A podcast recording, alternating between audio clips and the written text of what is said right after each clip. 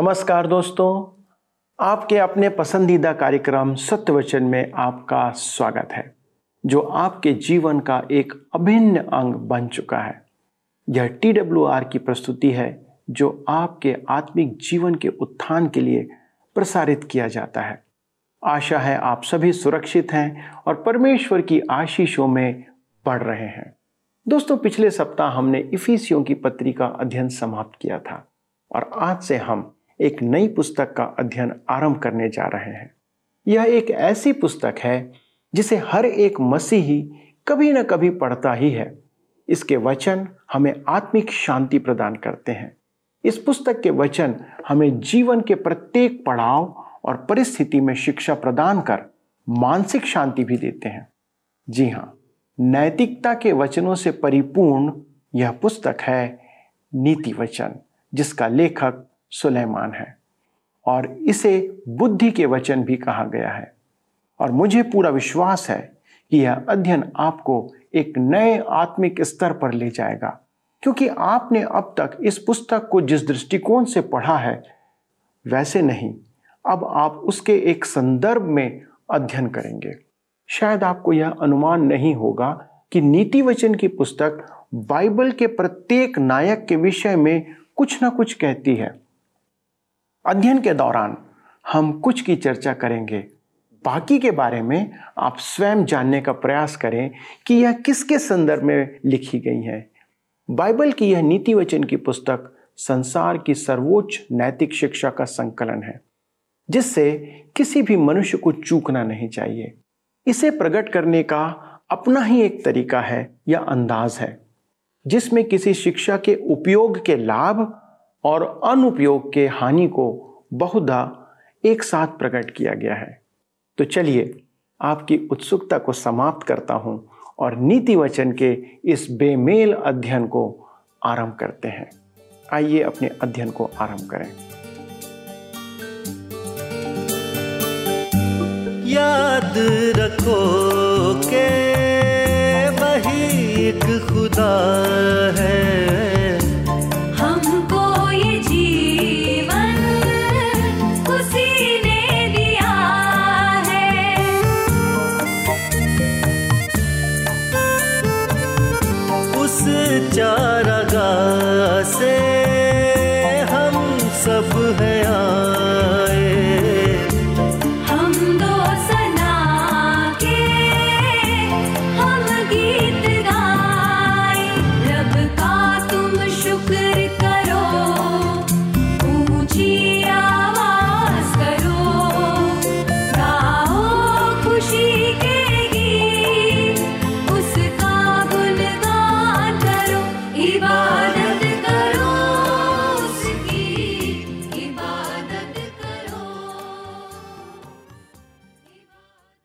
प्रिय मित्रों, आज से हमारा अध्ययन पुराने नियम की पुस्तक नीति वचन के संग्रह से आरंभ होगा। नीति वचनों का संग्रह धर्मशास्त्र में कविताओं के संग्रह का एक भाग है। अयुब भजन संहिता, नीति वचन सबोपदेशक श्रेष्ठ गीत आदि सब कविताओं के संग्रह के वर्ग में ही आते हैं। ये सब इब्रानी भाषा की कविताएँ हैं। सुलेमान इन कविता संग्रह में तीन पुस्तकों का रचयिता है। नीति वचन सबोपदेशक और श्रेष्ठ गीत। नीति वचनों का संग्रह बुद्धि के वचनों की पुस्तक है। सबोपदेशक मूर्खता की पुस्तक है और श्रेष्ठ गीत, प्रेम संबंधों की पुस्तक है। प्रेम, बुद्धि और मूर्खता के मध्य का आनंद है। सुलेमान इन तीनों विषयों का विशेषज्ञ था। पहले राजाओं की पुस्तक चार अध्याय उसके बत्तीस पद में लिखा है, उसने तीन हज़ार नीति वचन कहे और उसके एक हज़ार पाँच गीत भी हैं। हमारे पास तो उसके एक हज़ार पाँच गीतों में से एक ही गीत है और नीति वचन भी बहुत कम है। पहले राजाओं की पुस्तक चार अध्याय उसके तैतीस और चौंतीस पद में उसके नीति वचनों के विषयों का भी उल्लेख किया गया है। फिर उसने लबानोन के देवदारुओं से लेकर भीत में से उगते हुए जूफा तक के सब पेड़ों की चर्चा की और पशुओं, पक्षियों और रेंगने वाले जंतुओं और मछलियों की चर्चा की। और देश देश के लोग सब राजाओं की ओर से जिन्होंने सुलेमान की कीर्ति सुनी थी, उसकी बुद्धि की बातें सुने आया करते थे।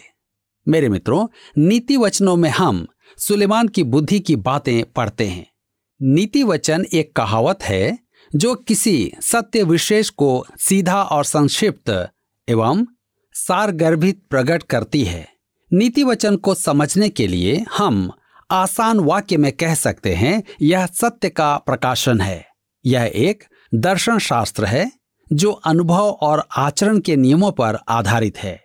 नीति वचन को सदाचार व्यक्त करने वाला वाक्य, कहावत, पुरानी लोकोक्ति, उपमान्य आदि भी कहा गया है। इसका मुख्य पद अध्याय एक में है। नीति वचन एक अध्याय उसके सात पद में लिखा है, यहवा का भय मानना बुद्धि का मूल है। बुद्धि और शिक्षा को मूड ही लोग तुच्छ जानते हैं। प्राचीन पूर्वी देश नीति वचनों का स्रोत रहे हैं। यह भी हो सकता है कि सुलेमान ने अनेक नीति वचन अन्य स्रोतों से एकत्र किए थे। सुलेमान उन सब का संपादक और कुछ का लेखक था। इसका अर्थ है कि हमारे पास नीति वचनों का जो प्रेरित संग्रह है, वह या तो सुलेमान का है या अन्य स्रोतों से है। परंतु परमेश्वर ने उन पर अपनी मुहर लगाई है। जैसा हम आगे चल करके देखेंगे। डॉक्टर थटेल और अन्य विचारकों ने ध्यान दिया कि नीति वचनों में द्वितीय पुरुष, सर्वनाम तृतीय पुरुष हुआ है। अतः उनका कहना है कि वे नीति वचन जो द्वितीय पुरुष में हैं, सुलेमान के गुरुओं ने उसे सिखाए थे। और जो नीति वचन तृतीय पुरुष में हैं, वे सुलेमान के द्वारा लिखे नीति वचन है। ध्यान दीजिए नीति वचनों संग्रह के नीति वचनों और अन्य लेखों के नीति वचनों में अंतर है। यूनानी विद्वान नीति वचन रचने में अद्यत्य थे। विशेष करके ज्ञानवादी कवि। मैंने यूनानी भाषा कॉलेज में पढ़ी थी और फिर सेमिनरी में उसे दोहराना। मेरे अध्ययन में ज्ञानवादी कवियों की कविताएँ थी। यूनानी भाषा में वे अति स्पष्ट रूप से कहते थे, क्योंकि वे अधिकतर शब्दों से खेलना जानते हैं। मेरे विचार में हमें नीति वचनों की पुस्तकों की पुस्तक के गुण और लक्षणों पर ध्यान देना अति महत्वपूर्ण है। आइए हम देखें पहली बात। नीति वचन विज्ञान से रहित कथन और अनुचित विचार प्रकट नहीं करते हैं। उदाहरण के लिए नीति वचन चार देखें।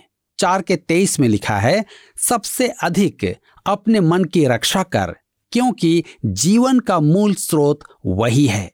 यह एक असामान्य उक्ति है, क्योंकि 2700 वर्ष बाद हार्वे ने यह पता लगाया कि रक्त शरीर में प्रवाहित होता है और हृदय उसे चलाता है। इसके विपरीत एक अप्रमाणित पुस्तक जिसका नाम बरनबास की पत्री में फिनीवर्ष चिड़िया का उल्लेख है, जिसने आग में आत्मदाह किया और पुनर्जीवित हुई। इस प्रकार की कहानी नीति वचन में और न ही बाइबल में कहीं पाई जाती है। यह विचित्र बात है कि यह प्राचीन पुस्तक सैकड़ों विज्ञान संबंधित नीति वचन प्रस्तुत करती है। और उनमें से एक भी आज विज्ञान विरोधी नहीं है। इससे ही प्रत्येक बुद्धिमान मनुष्य को सचेत हो जाना चाहिए कि नीति वचन परमेश्वर प्रेरित पुस्तक है।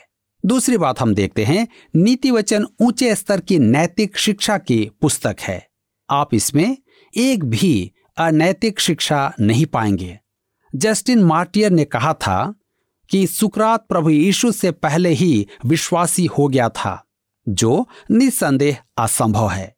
उसके अनुयायी कहते हैं कि वह नैतिकता के ऊँचे विचारों को प्रकट करता था। सुकरात वेश्याओं को प्रकट करता था। सुकरात ने वेश्याओं को भी आचरण के निर्देश दिए हैं। उसके विषय कहा जा सकता है कि वह न तो सदाचार और न ही दुराचार में विश्वास करता था। तीसरी बात देखते हैं नीति वचन एक दूसरे का खंडन नहीं करते हैं। जबकि मनुष्य के नीति वचन एक दूसरे का विरोध करते हैं। उदाहरण के लिए, कूदने से पूर्व सावधान, और जो डर गया, वह मर गया। मनुष्य बिन मूल्य चुकाए, कुछ नहीं पाता। और जीवन की सर्वोत्तम वस्तुएँ निर्मोल होती हैं। लुढ़कते पत्थर पर काई नहीं जमती, और अंडों पर बैठी मुर्गी मोटी नहीं होती है। मनुष्य की कहावतों में विषमता का कारण है, विचारों में विविधता। परंतु नीति वचन की पुस्तक में विषमता नहीं है, क्योंकि वह परमेश्वर की प्रेरणा से रचे गए हैं। मेरे मित्रों नीति वचन क्रमवार व्यवस्था से रहित संग्रह है, परंतु कुछ विचारकों का मानना है कि वे एक कहानी सुनाते हैं, जिसे हम अपने अध्ययन में देखेंगे। यह एक ऐसे युवक की कहानी है जो जीवन में कदम रख रहा है। उसका पहला पाठ है नीति वचन एक अध्याय उसके सात पद। और यही इस पुस्तक का मुख्य विचार है। आइए पढ़ें। नीति वचन एक उसके सात पद। लिखा है, यहवा का भय मानना बुद्धि का मूल है। बुद्धि और शिक्षा को मूल ही लोग तुच्छ जानते हैं। नीति वचन के इस संग्रह में जो परामर्श दिया गया है, वह सब युगों के लिए है। चाहे पुराने नियम के मनुष्य हो या नए नियम के। पुराने यरूशलेम के या नए यरूशलेम के। इसके तथ्य आज भी सत्यता से पूर्ण है। यह हर एक के लिए एक अति उत्तम पुस्तक है। अब कोई यह आपत्ति उठाएगा कि इसमें सुसमाचार से संबंधित कुछ भी नहीं है। एक मिनट रुकिए।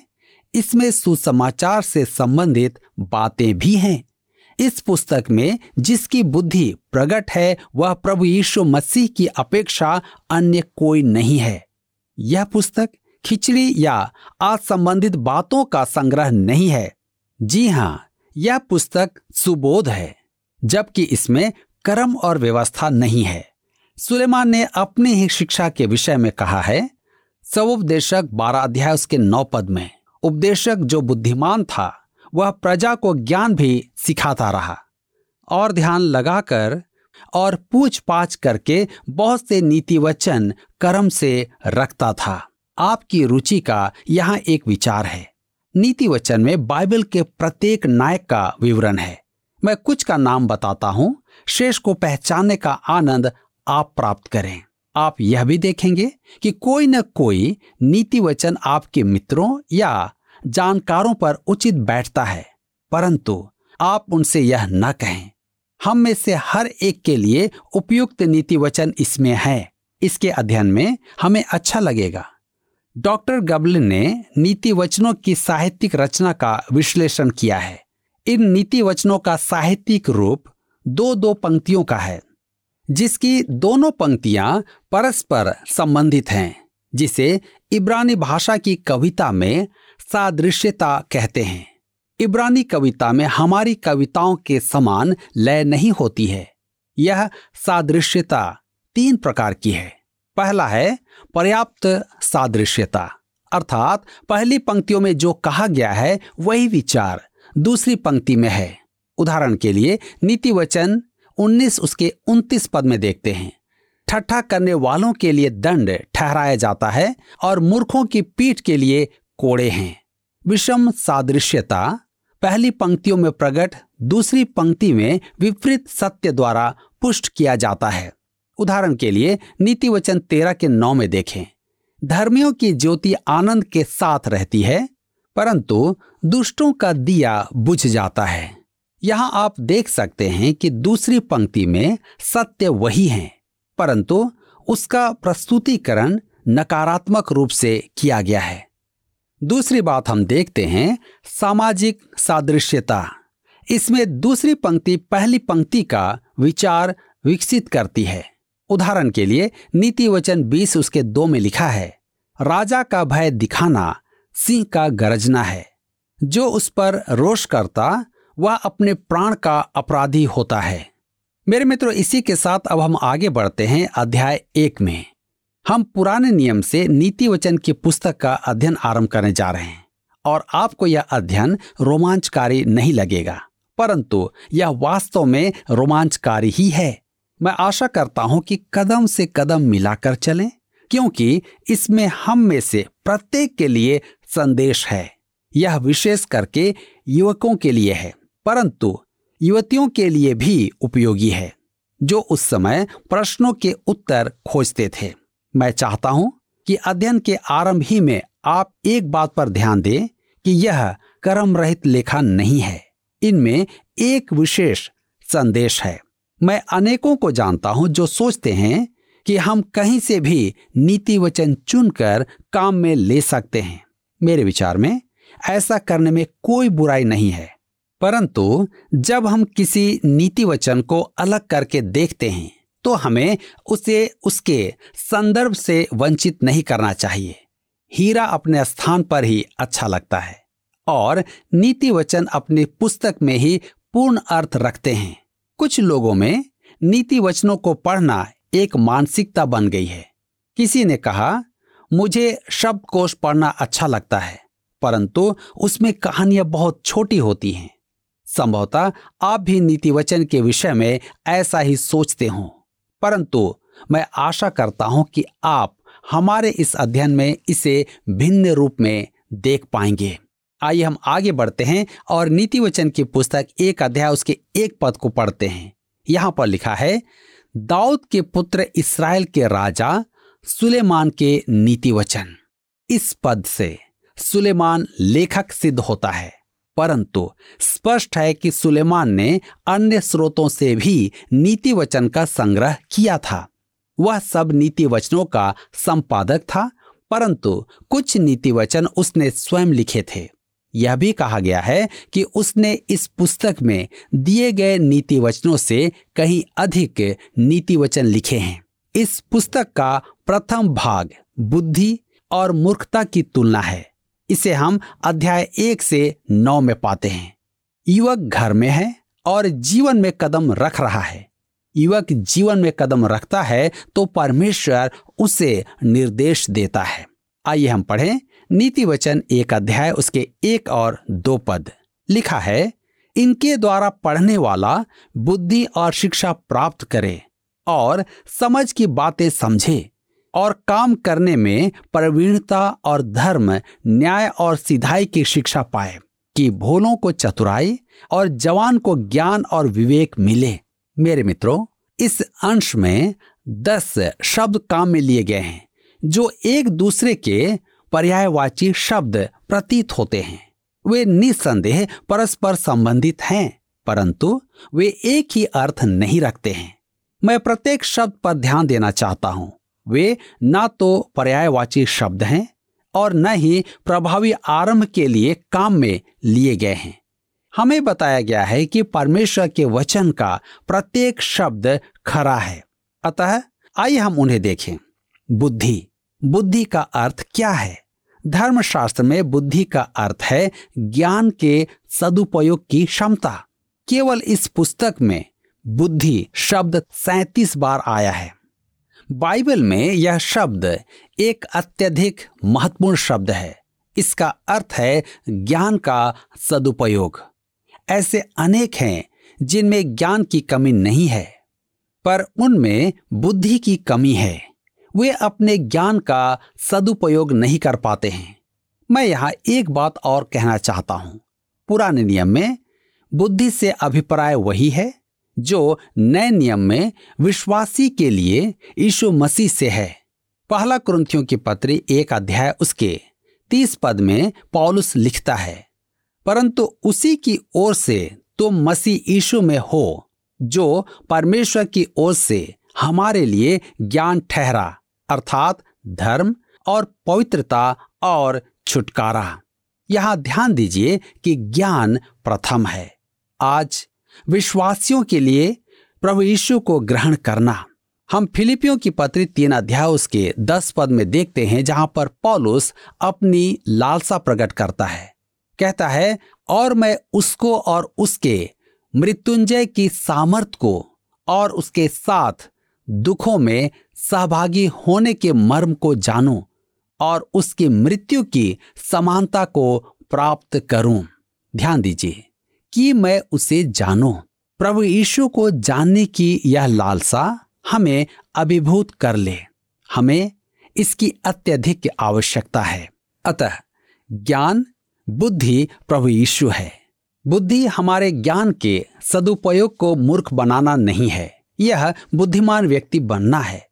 मैंने एक कार के पीछे लिखा देखा, बुद्धिमान मनुष्य परमेश्वर की खोज करते हैं।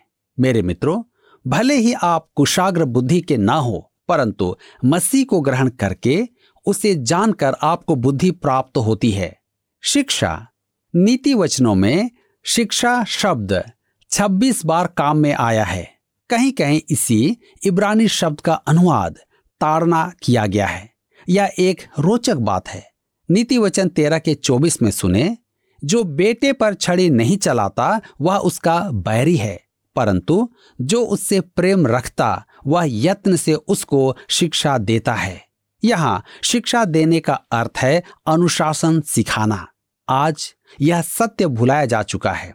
आज का हमारा समाज परमेश्वर के वचन से सुसंगत नहीं है।